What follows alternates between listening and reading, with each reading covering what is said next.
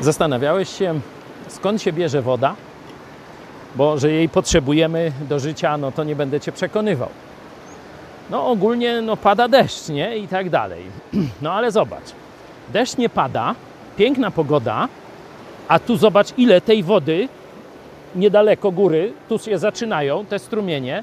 Zobacz ile wali wody. Skąd ona się bierze? Ha!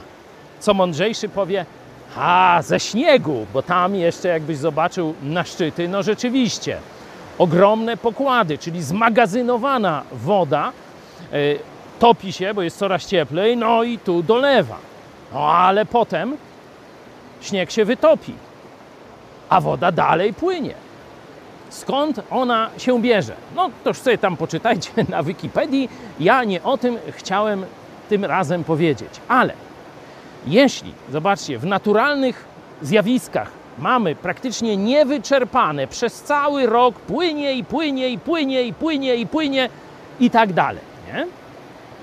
Jakieś zasoby są, z których to wychodzi i ciągle daje, ciągle daje, a my tam w dolinach bierzemy, bierzemy, bierzemy, nie?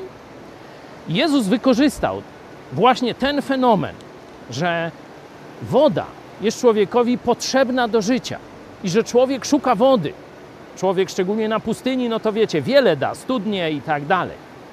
I spotkał kobietę przy studni i mówi: Napijesz się tej wody ze studni, to dalej będziesz pragnąć. Znowu będziesz musiała przyjść po wodę, i tak znowu, i tak znowu. A potem przechodzi na symboliczne znaczenie wody, czyli sens życia. Mówi: Szukałaś sensu życia w różnych miejscach. I co? Wszystko się skończyło. Nic ci nie dało satysfakcji. Pięciu chłopów i co? I jajco. I nie masz szczęścia. Ale jeśli przyjdziesz do mnie, jeśli się napijesz tej wody, którą ja ci dam, to i ty nigdy już pragnąć nie będziesz.